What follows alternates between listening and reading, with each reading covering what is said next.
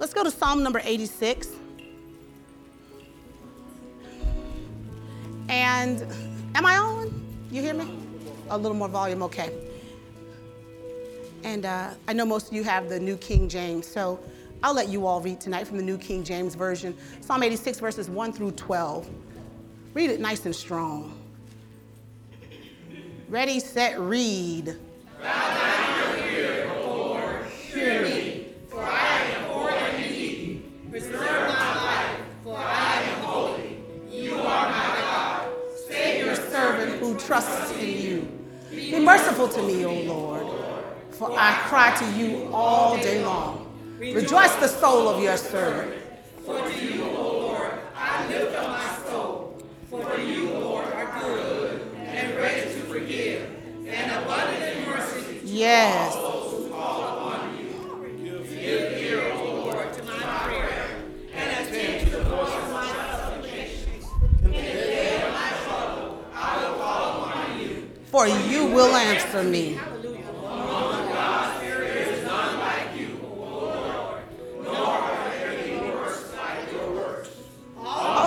Whom you have made shall come and worship before you, O Lord, and shall glorify your name. For you are great and do wondrous things. You alone are God. Teach me your way, O Lord. Yes, God. And I will walk in your truth. Unite my heart to fear your name.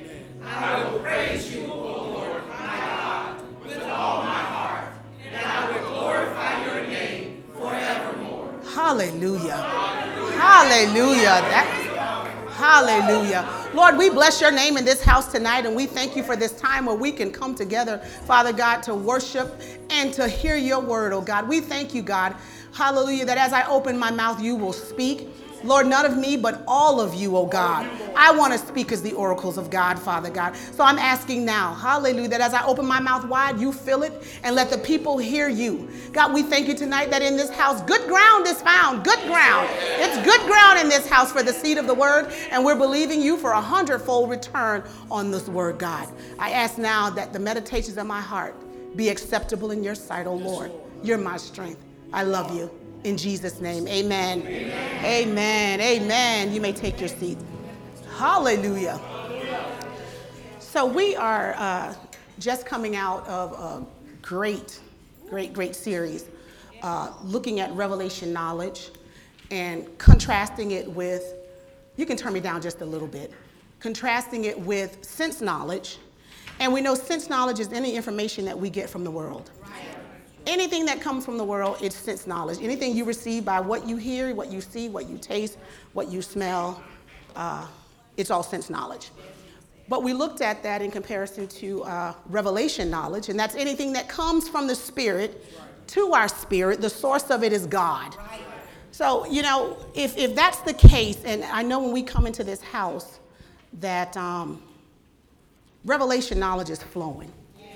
And it's been flowing for years. It hadn't just, started because, we were on that series about revelation knowledge. But a lot of revelation has been flowing from a lot of people, not just pastor and myself. One of the one thing that I keep repeating, and I've repeated it since I've heard it, was I think it was Sister Barbara Odom that taught us about us being the flagship of his creation. And really working with that and understanding that when I look at anything in creation, it should never outdo me. And so you have to stop and think about things in nature, and you see things, and when things come up in your life, compare yourself to nature. See, this is how you work the word. Tonight I want to just show you how you do this thing, right? So you take that revelation that came, and you say, okay, God, if I'm the flagship of your creation, why is it that when something goes wrong in me or a human is maimed, there's no new limb immediately? But a lizard loses its tail, and they get another one back. How is that right? How is that? So, you take the word that comes, you take that revelation. I don't like how I sound, so I'm too close or too. Yeah, where is the windscreen? Oh, thank you for finding that. Praise God, I wasn't going to be able to do this. Oh, woo, I was going to leave. No, I wasn't. Bless God. So we're going to learn how to work this word. And Pastor kept saying something the past few weeks about we just have to switch over. And I know when you hear that kind of thing, you go home with questions. Okay, I got to make the switch. But what does making the switch look like? What is the switch? So we're going to look at tonight how to go ahead and switch over and how to make this thing work and how to live victoriously in this life. We're going to learn tonight how to put forth a united front. Say a united front. Media, I gave you the definition of what a front is. A front is a line of battle. It's a zone of conflict between armies. So, you know, you've all seen what a front is. If you watch Westerns like I watch Westerns, you'll notice that if sometimes there's a battle and they're in a canyon, right? And, you know, the guys will be, you know, down in the canyon. But there's a ridge up top. And whenever if you'll allow this, the white men were fighting the red men because that's what they said in the movie, right? Or, they were fighting the Indians. You'd all of a sudden look up and there'll just be a whole line of Indians all along the ridge. And those guys who are hiding out down in the canyon, they look up and like, oh God, what do we do? They presented a front. So it's a zone of conflict between armies, right? It's a stand on an issue. You know, you can have a front on education. You can have front on the penal system. You can have a front. It's a stand on an issue. But it's also an area of activity or interest progress.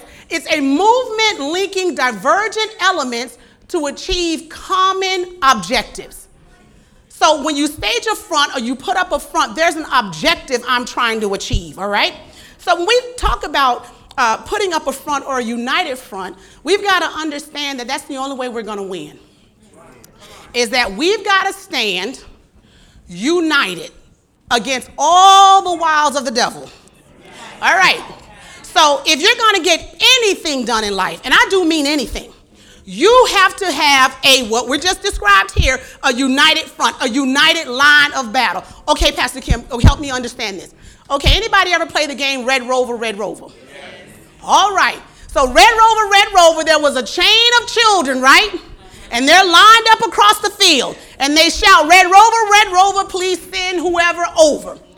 The person on this side has to try to run through and break the line, right? And make it to the other side.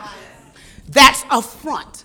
So I need you to understand, get a picture of it. If you don't have a united front in your family, you're not going to win. If we as a church don't present a united front, we're not going to win. If this city does not present a united front, if this nation does not present a united front, it's impossible to win. There's got to be a stance that we all have when it comes to whatever issue arises in our life. There can be no division. Not in you win. Not in you win. Some of you watch football, right? If that defensive line gets a hole in it or somebody slips and falls, what happens? The offense can run straight through. That's not the object of the game. The object of the game is if there is a running play that they put up such a wall that they gain no yardage. What we're trying to do in this realm is put up such a wall that the evil one cannot gain any yardage on us. He can't gain any yardage on us in our physical man, in our spiritual man, and in our emotional man. Now, here's where the front has to be built. It's built up in your soul. See, we've worked on building up a financial front. Well, I'm going to save 3 months of this, and I've got my 401k, and I've got my life insurance policy, and I've got a little bit in an IRA, and I've got some CDs over here, and I got saving bonds. That's a financial front. We've done all of these things to make sure that we are, throughout life, financially secure. But tell me about your soul. Because the soul is where everything is going to take place. Right? So think about it. Since knowledge comes in, through all of these senses or something out of the world, you see it and you have to process it where? In your soul. But the same thing happens with revelation knowledge. That's why, if we can just be honest with each other, we hear all of this revelation. We're watching it on YouTube. We're listening to it on SoundCloud. We're playing it while we're sleeping on Roku. You know, you're doing all of these things, but it just seems like for some reason the engine's not turning over, or I'm not gaining any yardage, and we have to stop and ask why. The problem is that in our soul, there's not a united front. There's still a place where we're doubting, where we're questioning, where there's still, for us, holes in what's being presented. All right? Now stay with me now. Now listen. Here's what we've got to understand. As kingdom citizens, as word of faith people, right? Every day we ought to be manifesting. I said every day. How is that possible? What does Psalm 68:19 say? He daily loads us with. Every day we ought to be manifesting something.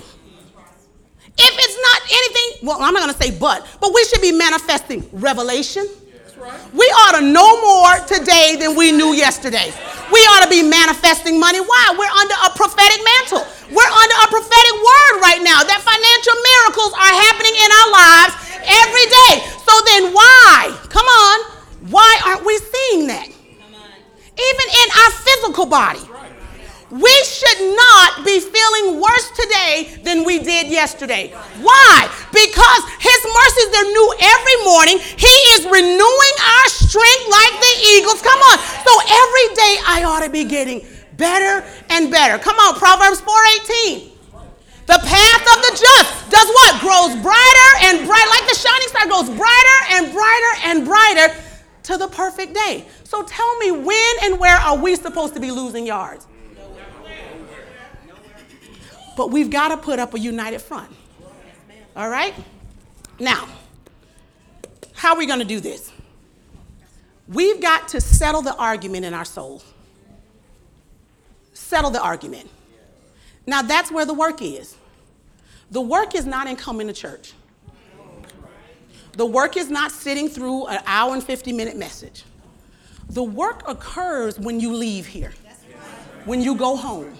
When you're riding in the car, when the pedal hits the metal, when the rubber meets the road, you gotta know where you stand. And here's what we're finding, that a lot of times we hear what's being taught, we hear what's being said, but when we go home and have to deal with our present day facts or our present day realities, all of a sudden we see that there's a breach in our wall.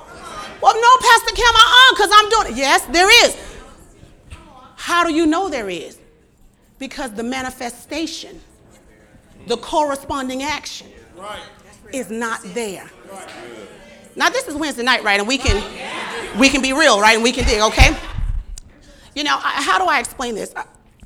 It's like this. I'll never forget, about 4 years ago. Yeah, 4 years ago, we took the kids, Mom and I and Grandma, took the kids to the Strawberry Festival. And as we were walking through the Strawberry Festival, we hadn't been there long. Olivia dropped like a fly. Well, first she looked at me and she says, "Mommy, I can't see." I said, "What do you mean you can't see?" So we stopped. And she said, "Mommy, I can't see." I said, "You can't see?" I said, "Hold on, what? Then all of a sudden, she just dropped like a sack of potatoes. EMS came over. We're looking like, okay, what do we do? What do we do? And as she's going down, she's praying in tongues. But I'm looking at my child on the ground. Now, right at that moment, in my soul, I've got a decision to make. Not, I can't get to church on Wednesday, I can't get to church on Sunday and find out what pastor think I ought to do. Nope, right there at that moment, Kimberly Anderson, come on, preacher of faith, mother, I've got to make a decision. Right there on black asphalt in the sun, and my baby is on the ground. I've got to make a decision. Either I'm going to freak out, holler, get me an ambulance, because she's never been sick. Right there I had to say, nope, I'm not doing this. She came to get her a Gatorade. Let's cool off. Let's go on about our business. So I was talking to them about this last night. They said, you know, Mom, we went and ate Applebee's, right? I said, we did what? Yeah, we just went and ate Applebee's like nothing had happened. I mean, like nothing happened. Why? Because the moment that happened, something had to rise up in my soul. I had to decide, was I going to allow a hole to come in my front line, or was I going to stand strong on the word that I knew? This thing is not unto death. Come on here. This is only, come on here. And when she came, we didn't just run to the doctor the next day. We got to understand, oh my God, that this word, it is truth. Amen. That this word works. But it requires us putting up a united front in our soul. Say a united front. I've got to make a line so strong, so tough, that nothing can get to me. See, you got to get to a place. Like I said, I watch Westerns, and they play a lot of poker on the Westerns. My husband threatened me today. He said, hey, for our marriage, you need a Western fast. I'm like, what? You sleep when I'm watching them, but whatever. But at some point, if you're going to sit at that table, I noticed, you've got to call the other person's bluff. I've never played poker. I don't know how the game plays. But I do know at some point, you got to be man enough, woman enough to call the person sitting across from you. You got to call their bluff. What I'm trying to get across tonight is at some point, we've got to start calling the devil's bluff. We can't keep having him put us in the rope, putting, knots on our head, tying us up. No, we got to say, you know what? I call your bluff. If you're going to kill her, kill her. If you're going to make me poor, make me poor. If you're going to put me out, then put me out. If you're bad enough, you got to call his bluff. Because all he can do is bluff you. Revelation 14:29 tells us that he is a deceiver. All he has is a bluff. All he has is a trick. All he has are empty words. So you got to get to the point that if you can, do it. That's right. And exactly right. If he could have, he would have done it already. That's right. That's right. See, I'm telling you, when I talk about that girl Olivia, I remember I had gone to Dillard's. We were newly married. And I found out I was pregnant. I had gone to Dillard's one Saturday morning. And, we're adults. And I noticed I was newly pregnant, and I had begun spotting. Whoa. Now, I know what they told me about this, and this ought not be so. So I called the doctor, because we weren't faith people. We were just good Christian folk. So I called the doctor, and you know what he said to me? Well, how many weeks are you? So I told him, he says, well, go ahead and prepare yourself. The baby will pass. Go ahead. Just that point blank. No need to come in. Don't go to the hospital. Don't. He said, just go home, lay down, because in a few hours, she's going to pass. You know she didn't pass, right?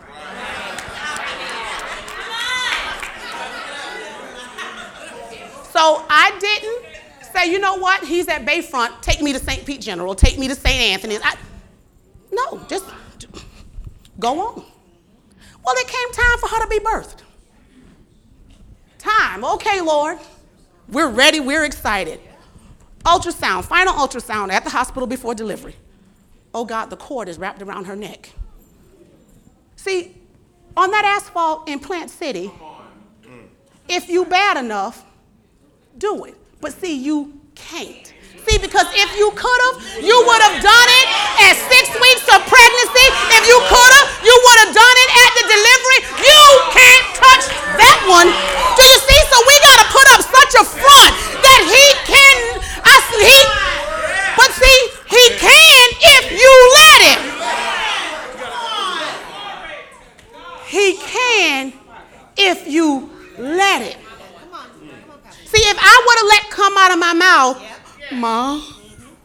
it's over. Dad, it's over. Call my best friend Bridget, it's over. He could have. But see, I'd already decided, and I didn't know faith. That's right. We ain't know nothing about no faith. I'm putting up a united front. Yeah. That in my soul, this joy that I have, all I knew was my Baptist song. You didn't give it to me, and you can't take it away. Jesus. That's all I had. I mean, that's all I had. So I want you to understand, with whatever you have, you can fight. See, you might not be able to quote all those, but you know something. You formulated some sort of confession. You can put up a wall with what you already have. But the key is to build a wall, and when you build it, stand on it. Stand on it. Because see, when you talk about the soul, the way the soul responds, and the world knows this, but they get it from the scripture. It's either fight or flight. It's either fight or flight. You're either gonna do what 1 John 4:18 says. You're either gonna let fear torment you, or you're gonna let love cast out that fear. One of two things. Either you're gonna get so scared, you're gonna start running, or you're gonna let love do what it's supposed to do and cast that fear right on out. Say a united front. Say it again, a united front. See, Jesus understood this and he taught it. Remember Matthew 12 when they were bothering him about casting out a demon? And they said, oh, he's doing this by the power of Beelzebub. He's doing it by the power of the devil. And he said, let me tell y'all something. A city divided against itself cannot stand. Listen, you divided against yourself, you cannot stand. Can Satan cast out Satan? No. You divided within yourself. Wednesday, Sunday, 2-hour spans. Yeah, Pastor. Yeah, Lord. Got notebooks full of everything. I mean, boy, I got so many notebooks. I was in the garage. I'm like, oh, my God, there's more notebooks. But do you know when it clicked? When I stopped with the notebooks. Either I'm going to write it or I'm going to do it. Now, hey, if you write, and I know there are people who go back home, but it was just notebook and writing. Now, if the man of God says, write this down, then you need to write that down. But all of this note-taking we're doing, and all of this ink we're wasting, and all this highlighter we're doing, only to go home and to do nothing, screenshot, yeah, we got real fancy. And you're not doing it. You're putting holes, come on now, holes in your front, holes in your wall, holes in your defensive line. You're going to get ran all over. That's right. They're going to be scoring on you, one in and after the next. You're going to be tired of getting beat, right? So we got to go ahead and settle these things in our soul. I mean, we got to settle it in our soul. Not settle it, listen, not settle it at church. Not say what you think me and Pastor want to hear you say. Come on. Come on. That don't work. You got to settle it. Say, God, okay, here's what your word says. I'm going to stand on it. When Pastor taught that message, it sounded so cruel. What's the worst thing that can happen? You die.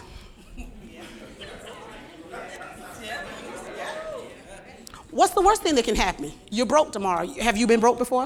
What's the worst thing? Really, what is the worst thing that can... Just think about it. But, all right, so here's what you got to understand, real familiar with the program, is that when information comes in, even when it's revelation, it's not your revelation. It's not your revelation. It's his revelation. It's my revelation, or it's whoever's teaching revelation. But it's not your revelation until you've gone home and you've gotten it to settle in your soul. And now in your soul, it's truth. Yes. You know, allergy season comes and goes, right? Yes. And people have different types of allergies. You have to settle in your soul right here, because there are all sorts of wild things that they can do to help you with those allergies. You know, you can go get shots every week to help you. But you got to say to yourself, what is this really going to do? Can itchy nose and sneezing and water eyes kill me? But taking all of that Claritin and Allegra, and it can. It can. That's exactly right. Do you know how many people I know who have blood pressures consistently over 100 and something and 100 and something, and they don't take anything? And they never die, nor do their kidneys ever get blown out. Oh, no, yes it is, yes it is. If you say so. My cholesterol level, my cholesterol level, my cholesterol level, my cholesterol level. Do you know there is no scientific proof between a correlation between cholesterol and heart disease?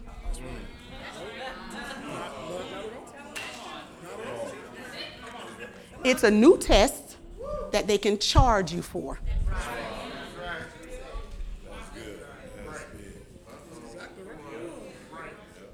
Do you know fibroids won't kill you?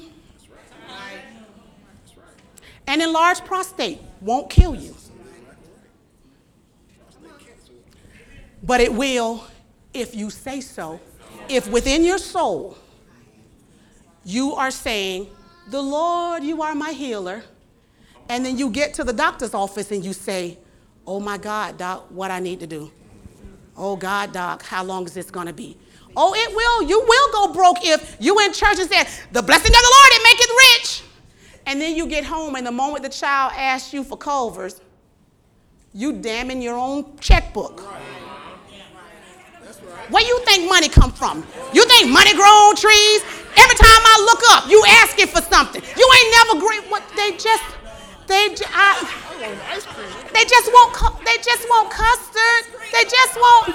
Did you really just put a hole in your front? Because you said, listen, I don't tell my children no. And can I tell you something? And they don't ask for outlandish things. Because if you teach them, they'll begin to understand seasons and times. Listen, their favorite store is Target. Do you think I bother them, girls? No. I bother them? I don't bother them! Mom wants some new jeans. Where you want them? Let's go to Target. Let's go to H&M. Get in the car. Let's go. That's right. $5, $4, $6, $3. They know their season. They know their, I said they know their season. But what I will not do, I will not say, no, you can't have that. I will not say, I can't afford that. I will not. See, I'm going to call the devil's bluff. I'm going to the mall because my child said they need some jeans. I'm going to the store. And when I get there, I said, when I get there, and if they're not at that store, it's okay. Because somewhere in that is jeans that can come out of this wallet. Not out of some supernatural crazy. Now, can God do it? He certainly can. But what I have found is that when you're learning faith and you're operating in faith, he'll bring things right on down. I said he'll bring things right on down. I'm saying he'll bring those big old things right on down to where you can say, bam, I'll take that. But if I keep saying, I said if I keep saying, if I won't ever get up and go, if I won't even look, now I've lost the battle, all right? Now, so I told you, you've got to make what you're hearing your revelation. You got to get it through the filter of your soul. You got to keep working with it and keep working with it until you actually believe it. Not that you can say what pastor said. That's not revelation because you are rote repeating. You know, here's how you test kids. Everybody, oh, my kid is so smart. Watch him say his alphabet. Or he knows all his alphabet, or she knows all of her numbers, and they bring them to me. See, I know the trick. I know when they've memorized something through rote memorization. But then I don't ask them A through Z. I'll pick that letter. I'll pick that number. I'll pick that shape. All over the place. Why? Because I don't need you to just be able to recall what you've memorized. I need you to tell me you actually know what C looks like. You actually know what G. I need to know that you know, because see, you'll go to school and they'll figure out you don't actually know. You see what I'm saying? So the same thing when we're operating by faith. The devil will find out what you really know and what you've just been doing via call and response. See, word of faith camp, it's just our call and response gets a little fancier and a little more creative. We're not saying a charge to keep I have. No, we're saying, oh, the blessing of the Lord maketh rich. Oh, he became poor that I... We got these new catchy things that sound so great, but can you actually walk it out? All right, so a united front. Let's move on. So we know from our definition that Pastor gave us that revelation knowledge is information revealed to our spirit from divine sources. But I'm going to just add this little addendum. Once it gets past your soul, once it gets past all of your past experiences, once it gets past all of your beliefs and your misconception and your upbringing and your traditions, and get past the person who you think is an authority on something. See, Revelations has got a lot of things to make it past, all right? Now, we've got to, in our minds, let's go back to Psalm 86 and verse 11. So you'll know where I'm getting this from. It says here, teach me your way, O Lord. I will walk in your truth. Look at what David said at the end. Unite my heart to fear your name. So that means that my heart has got to be one. It's got to be singular. It's got to be united in the fear of the Lord, all right? Now, let's look at James chapter 4, verse 8. And I'd like that. I think I sent it to you in the Voice translation. Yeah, look at this. Oh, it says, come close to the one true God, and he will draw close to you. Wash your hands. You have dirtied them in sin. Look at this. Cleanse your heart. Now, that sounds like your heart needs a bath, but no, that's not what it's saying. Look at how it's going to cleanse your heart. Because when you talk about purifying the heart, it means getting out any impurities, getting out any doubts, getting out any questions. Look at this. It says, because your mind is split down the middle. Your mind, your soul is split down the middle. Look at this. Your love for God on one side and selfish pursuits on the other. See why sometimes manifestation becomes really hard, and because we really don't see anything? Because on one side, I got this love for God. I got this love for his word. I like this message we're hearing.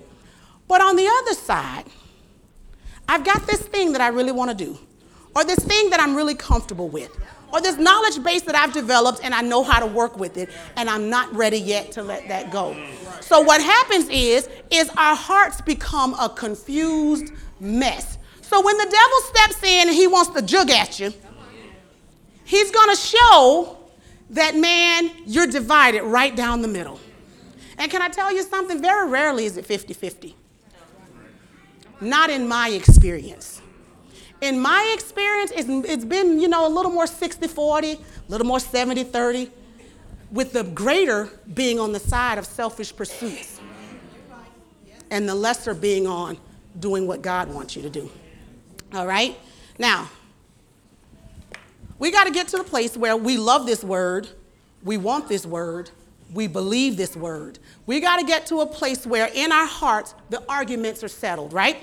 Now, how am I going to get my heart to become one. How am I going to make this thing work?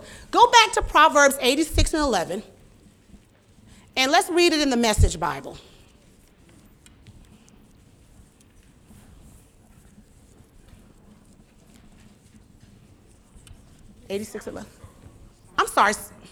Psalm, thank you, 86:11. Look at this. Train me, O God, to walk straight. Then I'll follow your true path. Look at this. Put me together, one heart and mind, then undivided. Undivided. I'll worship in joyful fear. See, that's going to help you keep your countenance right. Right. See, I heard Pastor a couple Sundays. It's been really about 3 Sundays. He's kind of had to push on us. Push on us. Because we are punchers. That was her, not me. Because our countenance, it tells on us. What does our countenance tell? Countenance doesn't tell, oh, she's having a bad day. No, countenance is really showing what's going on in your soul. That your soul is divided. That I hear what you're saying, man of God. Praise team, I hear you. Praise team, you only got to keep pushing people. You can't push a person past their soul. You can't play them past their soul. You can't hug them past their soul. You just can't. We've got to get to a place where it says, okay, God, I'm done with this divided person, this schizophrenic person that I am. And God, I'm going to worship you in joyful fear. Why? Because I'm now one heart and one mind. Now, why is it important to settle all of the questions? Let's go to James chapter 1. Verses 7 and 8, I think I sent it to you in the Passion Translation. Listen to this. Why is it important to go ahead and get this soul unified? It says, when you are half-hearted and wavering, it leaves you what? It leaves you what? Can you really expect to receive anything from the Lord when you're in that condition? You can't. Let's read in the New King James Version. The familiar one. Can you really expect to receive anything? For let not that man suppose, look at this, that he will receive anything. Say it again. Anything from the Lord. So we got to settle the argument in our soul. We got to go ahead and say, you know what, Lord? Tonight is the last night. No, I said tonight. Not Sunday, not tomorrow. No, God, tonight is the last night that I'm going to wrestle with what you're saying. Tonight is the last night I'm going to walk out of this church questioning the man of God. Tonight is the last night I scoff and mock the word of God. If you said it, that settles it. Pastor and I made that decision one night sitting in our room. We said, Lord God, if your word says it, we're going to believe it, whether we understand it or not, period. If you say it, we're going with it. And we'll worry about understanding it later. But here's what we know, that if you set your heart to please him, he's going to make sure that that understanding comes. He's going to make sure that you'll turn on a broadcast or dad will come into town and you'll just be sitting at a lunch and all of a sudden this answer that you needed just falls from their lips. God's going to make sure, because he doesn't. Listen, he wants us to get understanding. He doesn't want us walking around just blindly doing things and not knowing why. He doesn't want us in a confused state. He says, listen, I see you want this. No, I see you want this. Now let me help you understand it. And then before you know it, not only are you just being obedient, but now you understand and you know why I'm doing this. Amen? Oh, yeah, I need these. Praise God. Who laughed? You laughed? It won't be long. All right. So we can be unified in evil. We can also be unified in good. Remember, the Bible talks, you'll see it, this phrase, I think it's in the book of Genesis, chapter 6, where it talks about their heart is evil continually. You know, you read over in Proverbs about the person sitting in the sanctuary on the verge of total ruin. You can really be at a place where you don't know, you don't see it, you don't get it because you don't want to. Remember, Pastor, when we were talking about the beginning of the year about seeking souls and really giving God his great harvest, and he began to teach us about people in this world being blinded because the God of this age has blinded them. Well, I want to know, God, I need to understand this. Why are they so blind? Well, it says because, if you read the previous verse, because they keep rejecting truth. Do you know if we keep rejecting truth, we will keep walking around gradually going blind? Till you get to a place where you got up and you came to church, but I don't know quite why I'm here. And so what'll happen is you'll come and you'll sit. Then you'll just take off next Sunday. And then we'll get to the place where we see you 2 Sundays a month. And then you'll stop serving. And then there's 1 Sunday. And then you go from the 5th row to the 10th row. And then we just never see you anymore. Why? Because the God of this age will blind you. He will settle the argument for you. I said, he will settle the argument for you.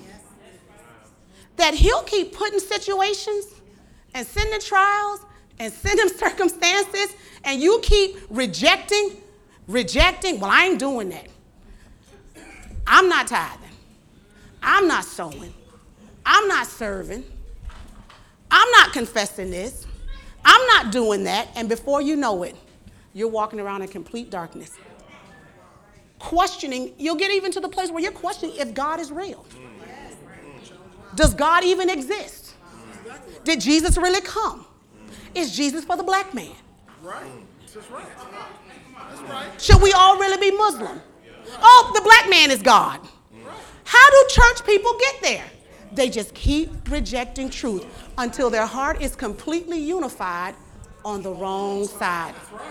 But if we keep accepting and receiving this truth and cherishing this truth and understanding that revelation knowledge is a precious treasure, man, you'll look up and on the other side, man, you'll be full of light. Why? Because your eye will be single. All you see is the truth of his word. All right? So go to Proverbs 22:4 for me. David said over in Psalm 86:11, he said, unite my heart to fear your name. Unite my heart to fear you. But why? Why? Why is it important for me to settle these debates and these arguments? Go back there. Look at this. By humility and the fear of the Lord are riches, honor, and life. Now, that "by" seems like just a simple 2-letter word, not a big deal. But it is. Media, I think I sent that to you. That word "by" is Hebrews 61:18, the word akeb, which means consequence, gain, or reward. So the reward, I said the reward of humility and fearing the Lord is what? Riches, honor, and life. Go back to Proverbs 22:4 for me. The reward of it, the consequence, the result of being humble and fearing the Lord are riches, honor, and life. Now go one more place. Go to Proverbs chapter 14, verses 26 through 27, but let's see them in the Amplified Classic Version.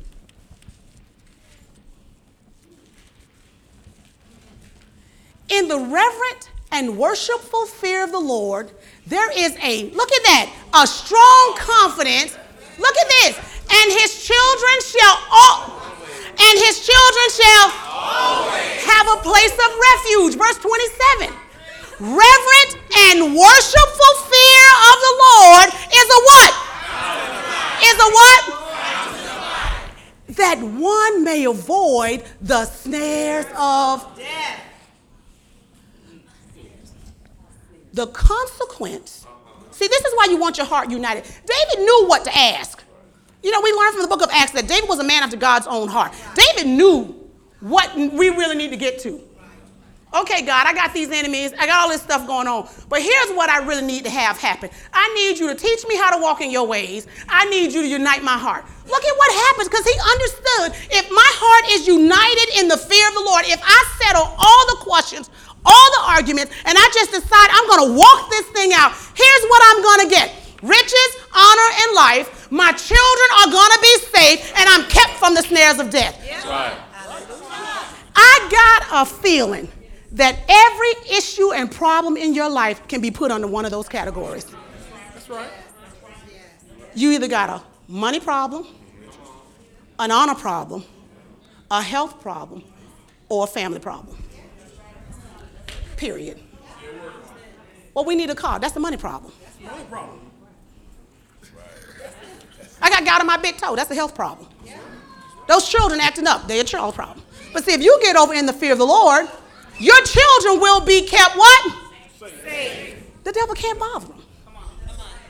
He can't get to them.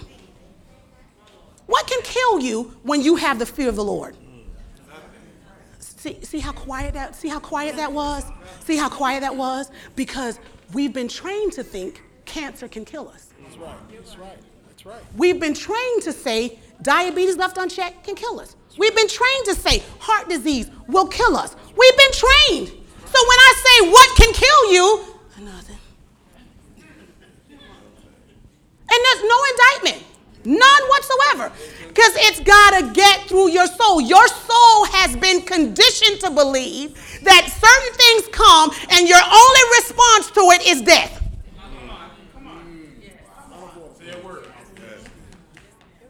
But how many people do we know have defied death? But see, if we meditate more, I said if we meditate more on the negative than we do on the positive, stop reading the ads in the magazines talking about how many people breast cancer kills, and won't you go on and listen to all these testimonies Kenneth Copeland has, and Andrew Womack has, and Dad Derber has, that talk about how many people are living and thriving with a cancer diagnosis. But see, if you meditate, you get questions.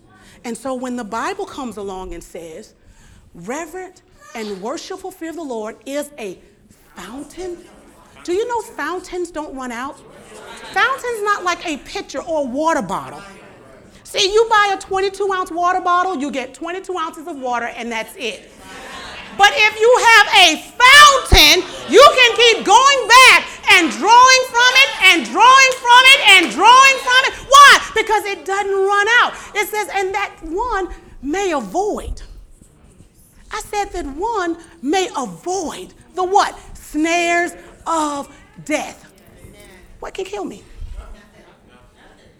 But see, we've got to work on that. We've got to work on that, all right? So this is why we need our heart united to fear the Lord. Because every problem we have, the fear of the Lord will fix it. The fear of the Lord is a reverent worship and respect for him. Where whatever he says, listen, my children can't say they revere me and respect me, and if I ask you to do something, you don't do it. Or if I tell you something, you don't believe it. See, back in the day, parents would say, oh, you calling me a liar? Oh, you calling me? I mean, that was almost the worst thing. I mean, if you question anything, you calling me a liar? Well, what happens? What are we saying to God when he says, with long life, I will satisfy you? But the doctor said, but Lord, the doctor, oh, you calling me a liar? Hebrews 4 tells me he can't lie. He can't lie. It's impossible. But every time we hear a word, and we take and trade what he says, what Revelation says, for what sense says, we call him a liar. Now, you're a pretty bad person to stand in the face of God and say you're a liar. But see, that in our hearts, we lay in bed at night.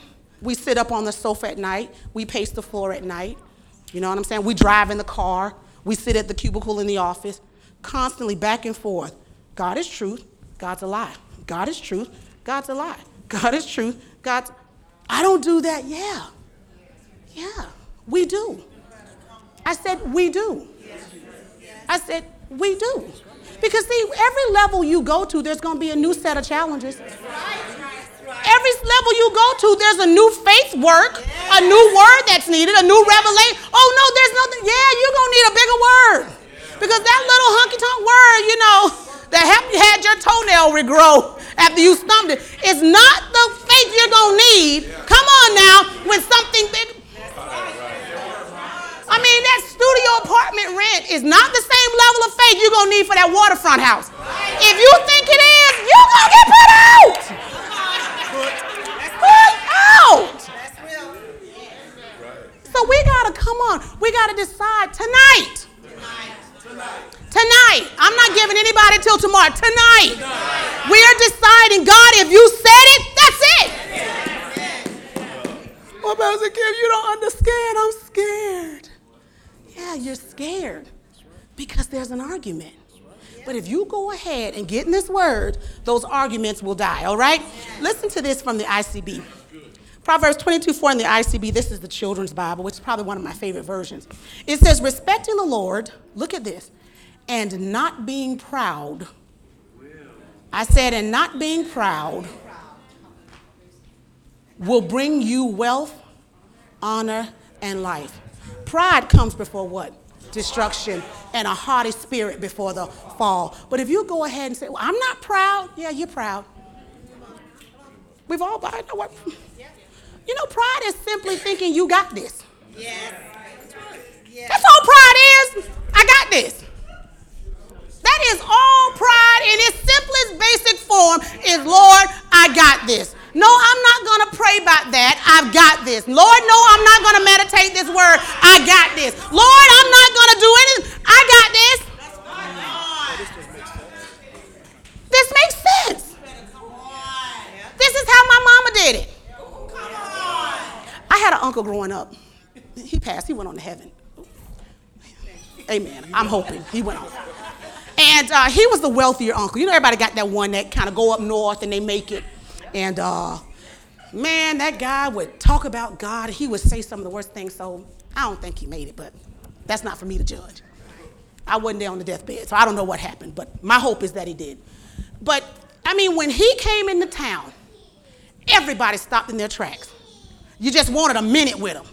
You wanted to tell him how to, you wanted him to tell you how to do something. Show me how you got that house. Show me how you paid for that. Show me how you know, you're able to tip like that. Show me, man, Unc, tell me something, Unc. You know when Unc died? He was broke as a joke. Because all flesh, I said all flesh is as grass. The grass withers and the flower fades away. So all of the knowledge we think we have that we take so much pride in. We take so much pride in. See, the moment a child tells you, I got this, I can tie my shoe, you pop them. No, I'm not going to pop them. Yes, because they're already telling you, I don't need your help. I've got this. You can't let that develop. Now, I'm not saying you cripple them and you do everything for them, but what I'm trying to tell you is you can't let them begin to act that way because it'll keep going. It'll keep going. You're trying to help them with their homework, and they're doing it wrong over and over again. Well, let me,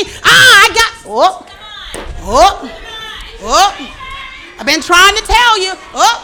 So we got to get that out of our lives. Get that out of our vocabulary. Get it out of our mouth. You don't got this. Because if you had this, you wouldn't be broke. You wouldn't be sick. You wouldn't be mad. You wouldn't be frustrated. You wouldn't be crying. You wouldn't be frustrated. You wouldn't be depressed. You wouldn't, man, you'd be skipping through every day.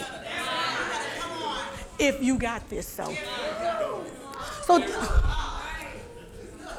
we need a united heart. Yes.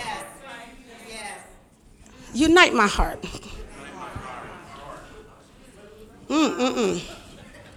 We need the fear of the Lord. So everything we need falls in the fear of the Lord. This front is something else. So David understood when he penned Psalm 86 what it was going to take to get that front united. to put up a barrier that nothing can get through. Here's what he said. Number one, talk to God. Yeah. Amen. Talk to God. Yes. The whole first 7 or 8 verses is him just talking to God. Stop talking to your friends. They are dumb as you are. Respectfully submitted, you know. I mean, oh, let's do lunches so we can talk about this. They trying to pay their mortgage just like you trying to pay yours. What information they gonna give you? They talk to God. I said, talk to God. We're not talking to God enough. I said, we're not talking to God enough. You know, we spend so much time. Oh man, Instagram has just gotten so out of control. Does anybody agree with me? I mean, I don't use it, but my kids do, and they tell me all this stuff that you can now do. I said, oh God, people are never gonna put their phones down now. No, they got Instagram movies, you know, they got these new feeds, they got Instagram chat just came out, now you can chat through Instagram, and I'm sitting here thinking to myself, people are never gonna put their phones down. But if we don't, we can never talk to God. Well, why do I want to talk to God? David said it back over in Psalm 86. He said, listen, in verse 7, he says, in the day of my trouble, I will call upon you, for you will answer me. And we know from Jeremiah 33:3, when you call unto him, he'll answer you. And he don't just answer you like, hello. He says, no, let me show you great and mighty things you did not know. God will begin to show you where the hole is.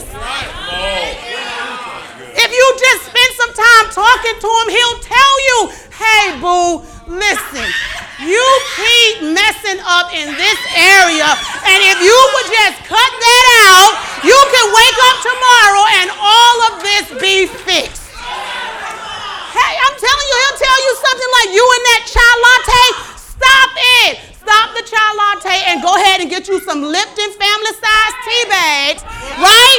And make you some tea in the morning, and that cup that you spent $20 for, fill it up with some ice and fill it up with some tea and take it with you to work. Stop buying Starbucks nasty tea. I'm telling you, God will talk back to you. God, I don't know where my money keeps going. Go talk to him. He knows.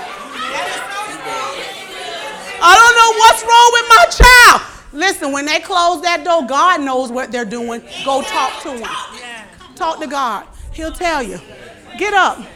Going down that hall right now.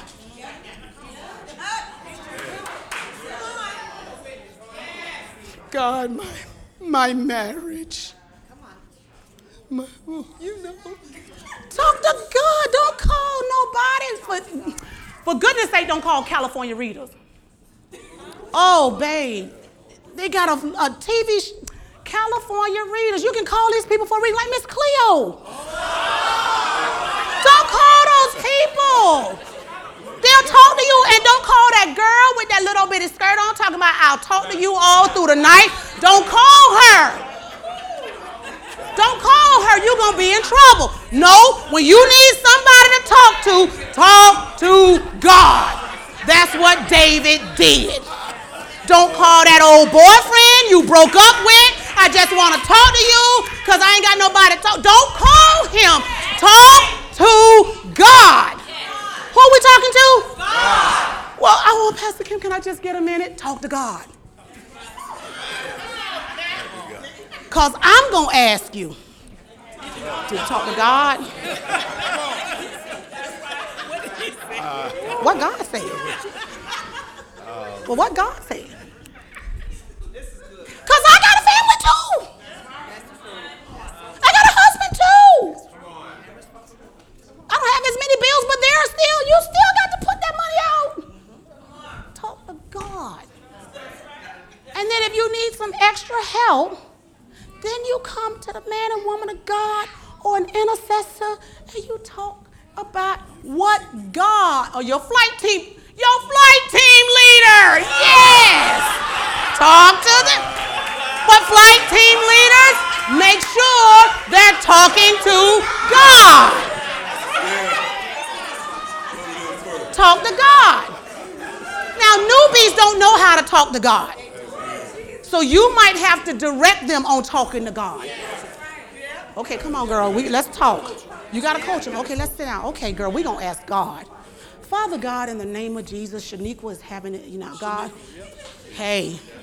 Father God, tell me what you would have Shaniqua to, God, what would you have Shaniqua to do about this, Lord? We're believing you for an answer in Jesus' name. And then just sit there. So you got to teach them how to sit. Just sit. Stop. Don't do all that talking. All that talking. You done sat up for 3. I ain't got 3 hours for anybody outside my husband. Because my children know after about 30, 40 minutes in my room, ooh. They get so, they like, ooh, mama, you really want us to go? Yeah. But do you know God? God will lay there with you and talk with you as long as you need to talk.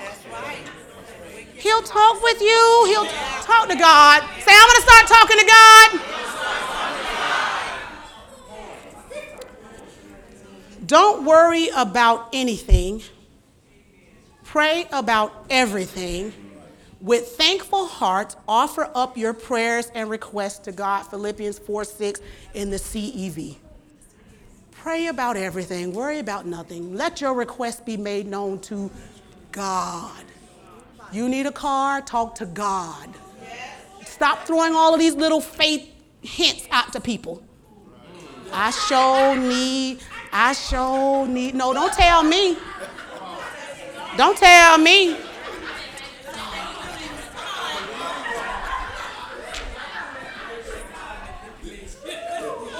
All right? So remember, with humility and the fear of the Lord, right? Riches, honor, and life. There's a refuge for my children, right? And I am saved from the snares of death, right? I found a fountain of life. I hit the big payday, okay? Hit pay dirt, all right? Now, the next step is recognize the need for teaching and training in the things of God and value it. I said and value it. Recognize the need for it. Go back to Psalms 86:11 for me. Look at what he says here. He says, teach me your way, O Lord. Teach me your way. Teach me. When you wake up on Sunday morning, you coming in here on Wednesday night, Lord, teach me. Teach me. Now, you don't stop with teach me. You go to the next clause. And I will walk in your truth. Every time when you look in the Old Testament, you see that word hear is not just listen. That hear is the Hebrew word shama, which means I'm hearing with the intent of doing.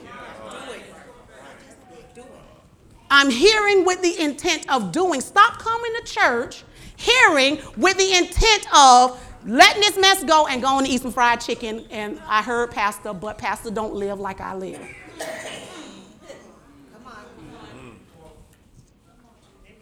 We did live like, and we didn't like it. So we talked to God about it. And then we let him teach us. We let him teach us. We let him dial us all the way back to it was just pitiful. We let him dial us all the way back to pitiful. Y'all, come on, y'all, I'm gonna be real. Everybody was so glad to be, our little children when we had the big Yukon. But nobody wanted to come outside and listen to us when we had the minivan. Oh, let me hear your engine with the minivan. Anybody wanna? They can hear from inside. Nobody, no,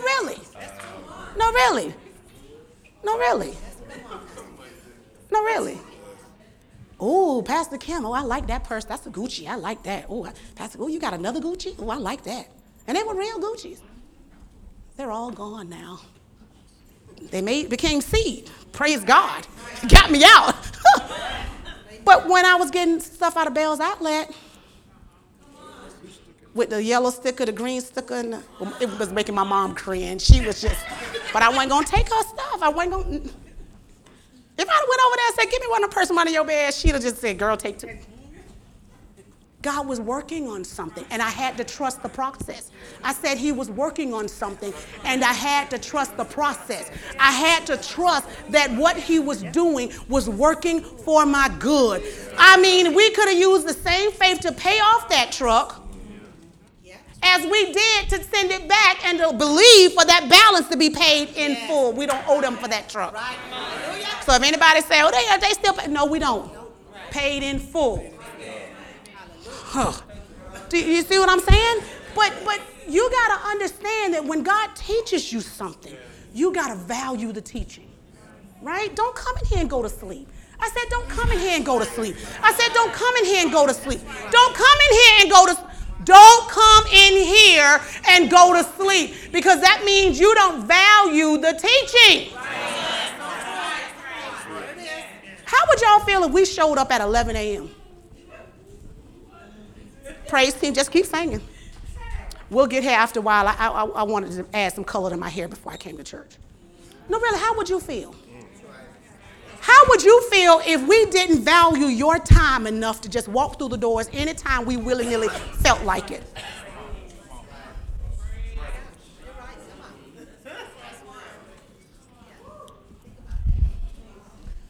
How does God feel?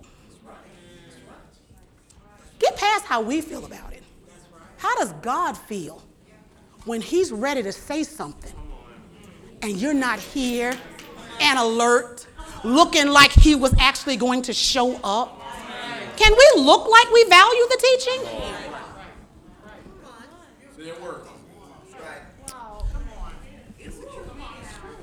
Recognize the need for teaching. David said, Lord, teach me your way. Teach me your way. Because this is the true act of humility. I'm saying to God, when I say teach me, I'm saying to God, I don't know. God, I don't know. Stop faking me and Pastor out because you're not doing a good job. Just tell us, Pastor, I heard you, but I don't get it. Tell me, how does this work? I don't get it. And I guarantee you, you'll get further by asking than walking around pretending like you're getting it, because the devil's going to make sure you're shown up. Then you got to come, you know, dragging and looking all pitiful. Hey, I just kind of want to let you know that. Why didn't you just say, Pastor, I don't understand this. This is sending me in a tailspin, and oh, right? This is how you make the switch. I said, this is how you make the switch. You start saying, God, teach me your way. And you start telling the world, I don't want to hear your way. I mean, it's amazing how the man of God who's out of debt, right? Yes. Right? Yes. Owes nobody nothing. Right. Prosperous. Yes. I'm so glad I married him. Amen. He promised me that. He did. He promised me that. He did. In Williams Park, you remember that? You told me, girl, I'm going to treat you so good. And he does. He don't bother me. Sometimes I be like, oh, maybe I should stop. I said, but he ain't said nothing. I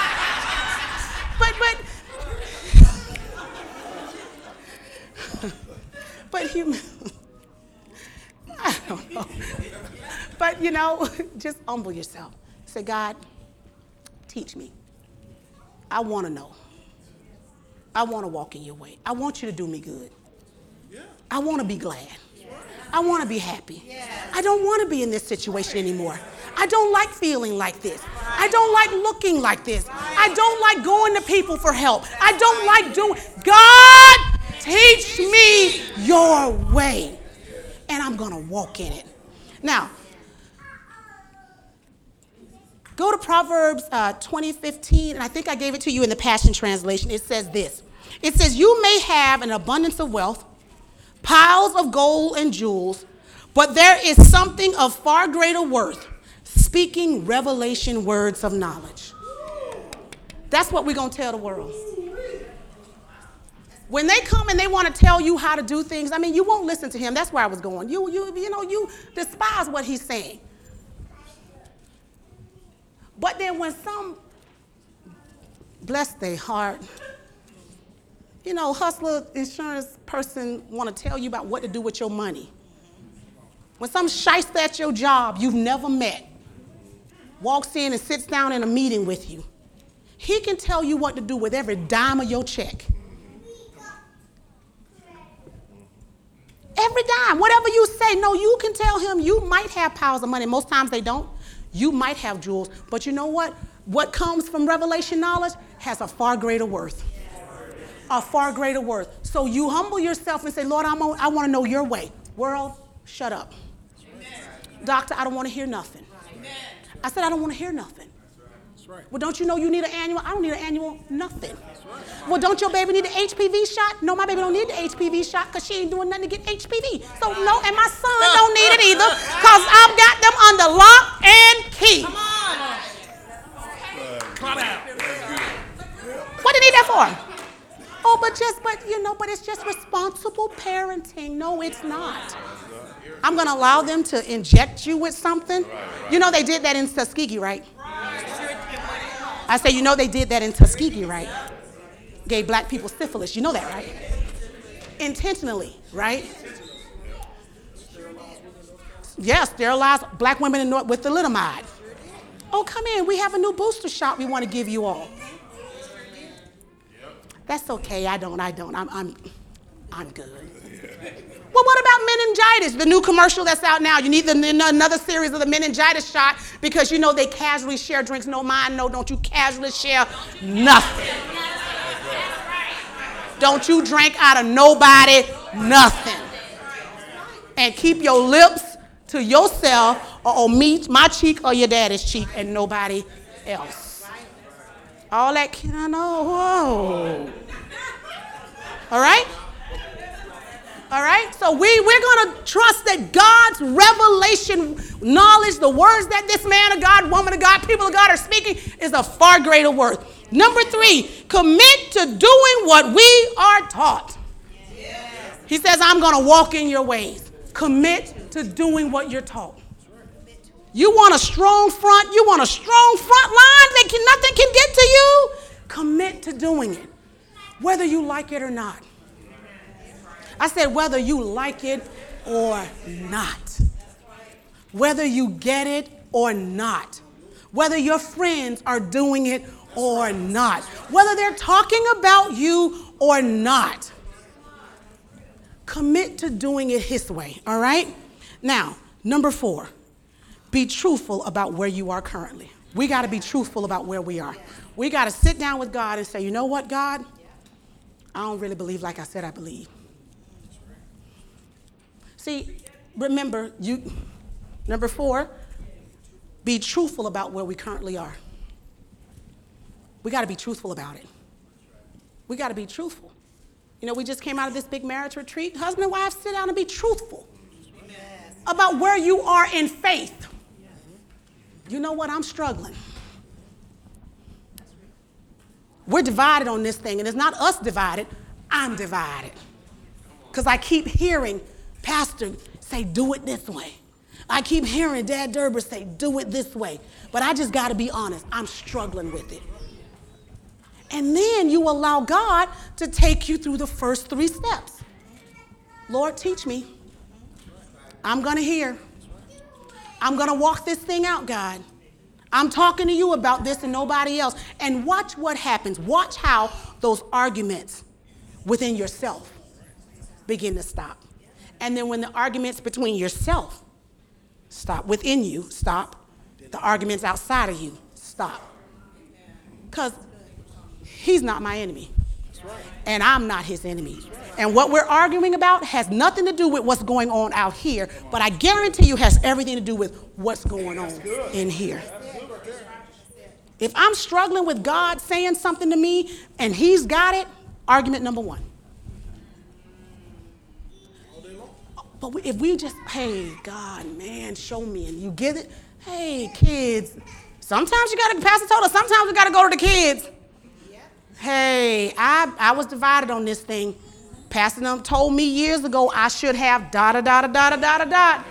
I didn't ... Now here we are. Here we are. Okay, here's what we're going to do. We're going to right this ship. I said we're going to right this ship.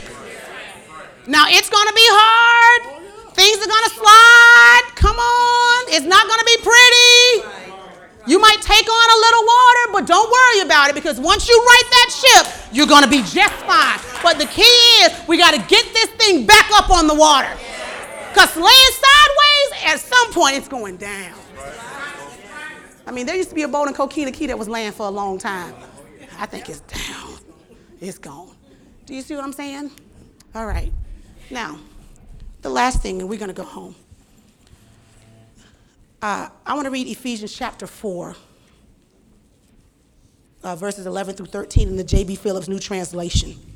See, because David, he had to ask for these things. But what he asked for, we already have. See, he needed God to come see him. Does that make sense? He needed God to come see him. Abraham needed God to come see him. You know what I'm saying? All of our patriarchs, Moses needed God to come see him. Remember, I get it, you know, touched by it when I see that God would speak to Moses face to face as a friend speaks to a friend. And I did a children's lesson, and I wrote that, and I was so excited, like, oh my God, you know, he was Moses' friend, and he spoke to him face to face. And after I printed and had put him over there in the nursery, a check came into me. He says, why are you so moved by that? Why are you so moved by Moses talking with me face to face when I took up abode in you? Right. Oh, but he says, but I live in you. I had to call him up to the mountain to talk. I said he had to go up the mountain to talk. I can be by the seaside, in the bed, in the kitchen, doing laundry, walking the dog. I don't have a dog. I'll never have a dog. Maybe I will. No dog. We won't have a dog. No dog. No dog. But you can talk to him at any time. At any time. I mean, at any time. But we got to want to talk to him. So Ephesians 4, we were talking about teaching. That Ephesians 4 talks about him giving us, you know, pastors and apostles and teachers. Let's read it real quick. His gifts to men were varied. Some he made his messengers, some prophets, some preachers of the gospels. To some he gave the power to guide and teach his people. His gifts were made that Christians might, look at this, be properly equipped for their service, that the whole body might be built up until the time comes when, in the unity of the common faith and common knowledge of the Son of God, we arrive at real maturity, the measure of development which is meant by the fullness of Christ. So, hey. Ask God to teach you. He's going to give you men and women of God to teach you, right? Yes. Now, go over to John chapter 14, verse 26 through 27. We're at the end. Look at this. So we've got men and women of God who teach us. They are our gifts. I said they are our gifts. They are. Treat it like a gift. Now, I'm serious about this. Now, listen, people like Kenneth Copeland, and they'll sit and they'll watch all his stuff and download all his pretty pictures. I'm talking to us. You know, we download all his pretty pictures and we share all of his information. Partner with him. Treat him like a gift. All that Keith Moore you download, all those free CDs you listening to every month, partner with him. Dad Derber, you sitting up and you watching all of that. Partner with him. We got to treat him like a gift. How much partnership? That's between you. Talk to God about that. All right? So he's in us. The Holy Spirit is in us. Look at this. But the helper, the Holy Spirit, whom the Father will send in my name. Look at this. He will teach you how many things? And bring to your remembrance all things that I said to you. 27, peace I leave with you. My peace I give unto you. That's the Holy Ghost. I said, that's the Holy Ghost. So if you inside You got problems going on in the soul. You're not united. You know what he gives you? Peace. And where is that peace? Right on the inside of you. Where's your teacher? Right on the inside of you. So we don't have to sit up and pray. Listen, we're New Testament. We're under a better covenant. David had to ask for God. All we have to do is turn. And that's change our mind about stuff. Say, okay, God, I've been doing this my way. Enough already. Let's say that. Say enough already. Enough already. Sometimes you got to tell yourself that enough already. When you feel yourself getting all agitated, worked up, frustrated, bothered, well, you open your mouth around anybody. Enough already. Because it's not them. That's right. It's you. We all work with somebody. There's always somebody in our life who never gets bothered. And we look at them and we say, oh, nothing ever upsets you. How you so? Because they refuse to go there.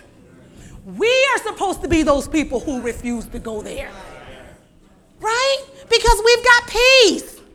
I said because we've got peace on the inside of us. We've got the Holy Ghost teaching us. And sometimes he says, shh.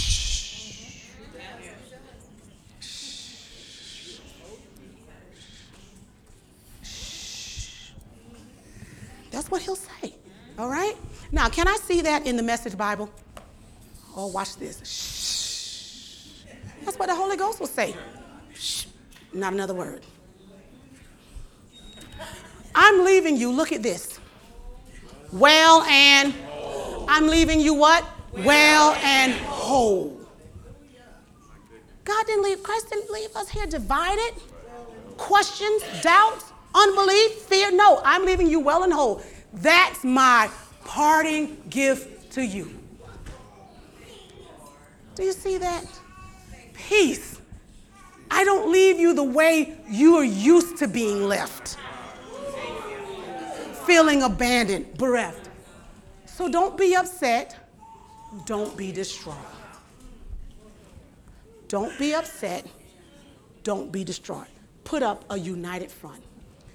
Last verse and I'm going home. Because I cook tonight, y'all. Yes. Proverbs chapter 3, verses 5 through 7. I'm going to read it from the Passion Translation. I think I gave it to you all. The Passion Translation is really nice, guys. Oh, it's such a love. It's faith and it's just love laden. Oh, look at this. Trust in the Lord completely and do not rely on your own opinions. With all your heart, rely on him to guide you. With how much of your heart? All your heart. Not that divided heart we've been working with before, all right? With all your heart, rely on him to guide you, and he will lead you in every decision you make. Become intimate with him in whatever you do, and he will lead you wherever you go. Don't think for a moment that you know it all. By humility and the fear of the Lord. Lord, unite my heart to fear you. Humility and the fear of the Lord, they're power twins. They are the original wonder twins. All right? Don't think for a moment that you know it all. For wisdom comes when you adore him. Look at this. With undivided devotion and avoid everything that's wrong. I said, for wisdom comes. Wisdom is a divine application. You know what to do. For wisdom comes when you adore him with undivided devotion. God, it's not my way and the world's way. I love you with undivided devotion. So the moment that happens, the moment we say, God, unite my heart to fear you, and you understand that because you have the Holy Spirit, that's a done deal. I said, because you have the Holy Spirit, that's the done deal. Maybe we just need to spend a little more time being filled up. We need a fresh filling. We prayed that for you all on Tuesday. Yes. A fresh feeling for the people of this house. Yes. A fresh feeling. Because when the fresh feeling comes and the Holy Spirit's working, man, you're not divided. But when we allow ourselves to get low, we stop talking to God. We stop doing what he tells us to do. We're not committed to doing his ways. All of a sudden you look up and you're questioning everything. I mean, I've watched people who get to the place where they question whether or not Pastor and I love them. How do you question that? The same way they question God. You don't ever have to question that. When we had the opportunity to be out, we're not going anywhere. And we have no favorites. Can I tell you something else? Neither does God. That's right. You are true. Neither does God. God doesn't bless one and leave the other one out. God's not going to give this one wisdom and not give you wisdom. God's not going to help you and not help that other. That's not how it works. But we got to settle these arguments. Amen? Amen. Stand to your feet. Let's get ready to go home. We bless your name, oh God. We're putting up a united front. A united front. A united front. We're putting up, come on now, a line with no holes in it. We're taking a stance of faith. So stop running. Don't do any, don't make enough, don't do nothing else. Stop. Freeze. Freeze. Well, I got to make a decision about, nope. Freeze. Freeze. And talk to God. Freeze. Don't stop. You're making it worse. Remember Pastor at the beginning of, well, a long time ago, he said, the best way to get out of a hole is to stop digging. Just stop digging. Wow, right. Stop. Just sit down for a minute. I'm in a hole. Just sit down for a minute then. You know it's cool in the ground? Just sit down for a minute. It's cool down there. Just, you got to watch Westerns when they fall in the well. Because he don't like Westerns.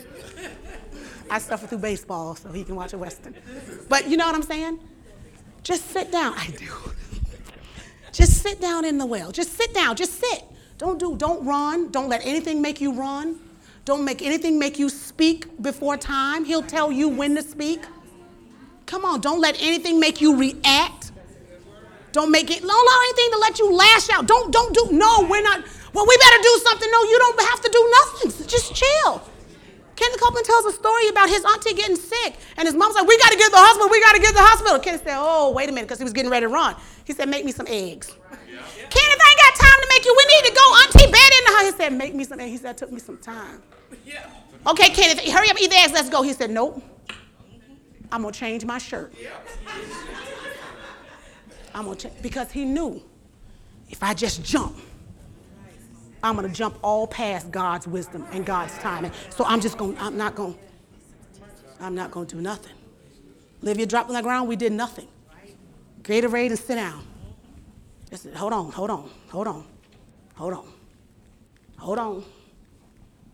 Gathered ourselves and went and had some lunch. Amen? Amen. Chill. Lord God, we're putting forth a united front in you.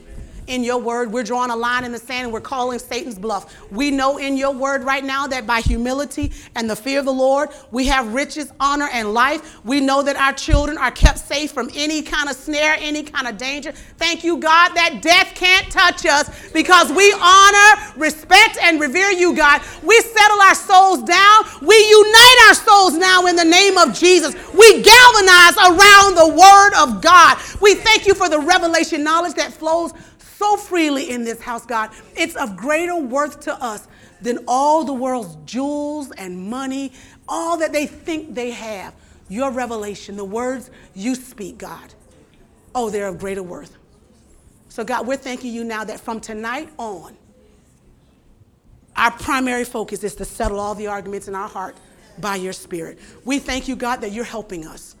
Thank you for the Holy Ghost, which is our helper, our paraclete, walking right alongside of us, teaching us and guiding us into all truth, God. We'll let you work. We're getting out of the way. We're coming down off of our high horses, oh God. We're humbling ourselves and we're submitting ourselves unto you tonight. And we thank you that when we look up, Father God, we will be standing on the winner's mount, God, knowing that we have won in you and because of you. We thank you for that tonight. In Jesus' name, amen. Hallelujah. Hallelujah. Bless God. Thank you, Jesus.